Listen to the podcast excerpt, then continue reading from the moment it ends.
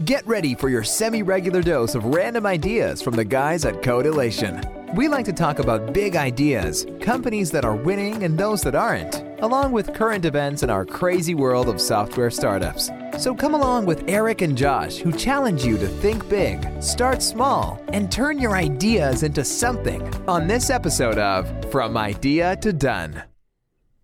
Welcome to another episode of Idea to Done. Hi, I'm Josh. And I'm Eric. And today's idea is small business marketing ideas. And I'll start because I'm talking. I think one of the biggest things small business and startups need to do when marketing themselves is to establish a budget. You know, Josh, what are your thoughts as a business owner on marketing budget? I think it's really tough if you don't already have a budget set for marketing. You're going to see this as an expense. If you've already got it factored in, you're planning for it.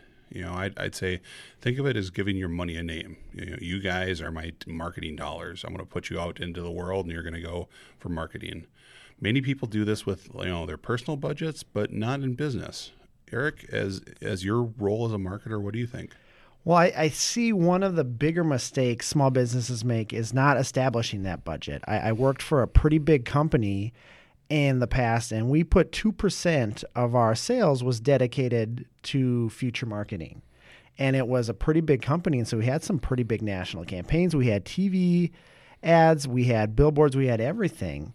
But you can take that same principle and apply it to your small business. If you sell $10,000 worth a month, you should probably be focusing $200 of your marketing like budget on social media boosts or even I consider like face-to-face coffee meetings and lunches that's that's part of the initial baby branding in your business and there should be a tipping point where you want to get to like a marketing person to go to those coffee meetings and help you write and produce those podcasts. What do you think about that, Josh? well, I, I think producing a podcast is awesome.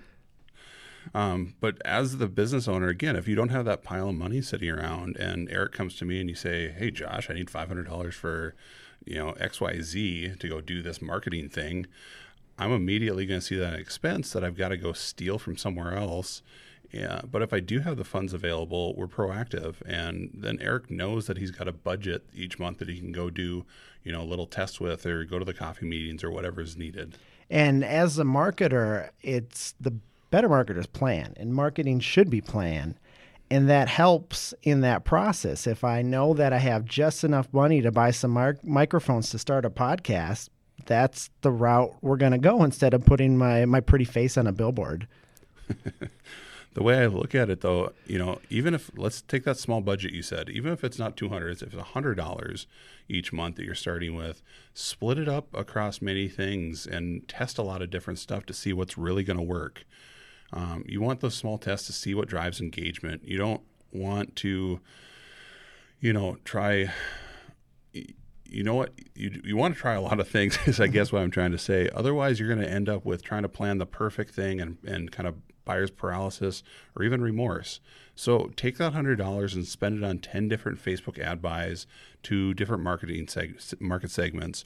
Or take that $100 and test it against the same audience on Facebook, LinkedIn, Instagram. I mean, heck, even send out postcards that have a tracking phone number on them.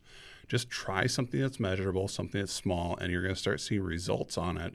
And then you can get rid of the other nine that aren't working. But there's nothing worse than spending that thousand dollars a month, you know, Eric, to put your face on a billboard and not knowing what it's doing. That's that's what I'd call a mistake. There's so many mistakes with putting me on a billboard. that's actually pretty measurable, but I think it's important to make marketing mistakes. Don't be stupid with your money, but marketing is a constant trial and error. Make mistakes, and that's actually a big enough topic to have a whole other episode, but we'll talk about that at the end of the budget episode here. Yeah, and I wouldn't necessarily call you know a marketing mistake a mistake. It's it's learning. You don't ultimately know what's going to work and, and not going to work. So I'd I'd frame that a little bit differently. Well, okay, we'll change it to learning. So thank you for listening. Thank you for learning. If you know a business that could use daily advice, then subscribe and leave a review on iTunes.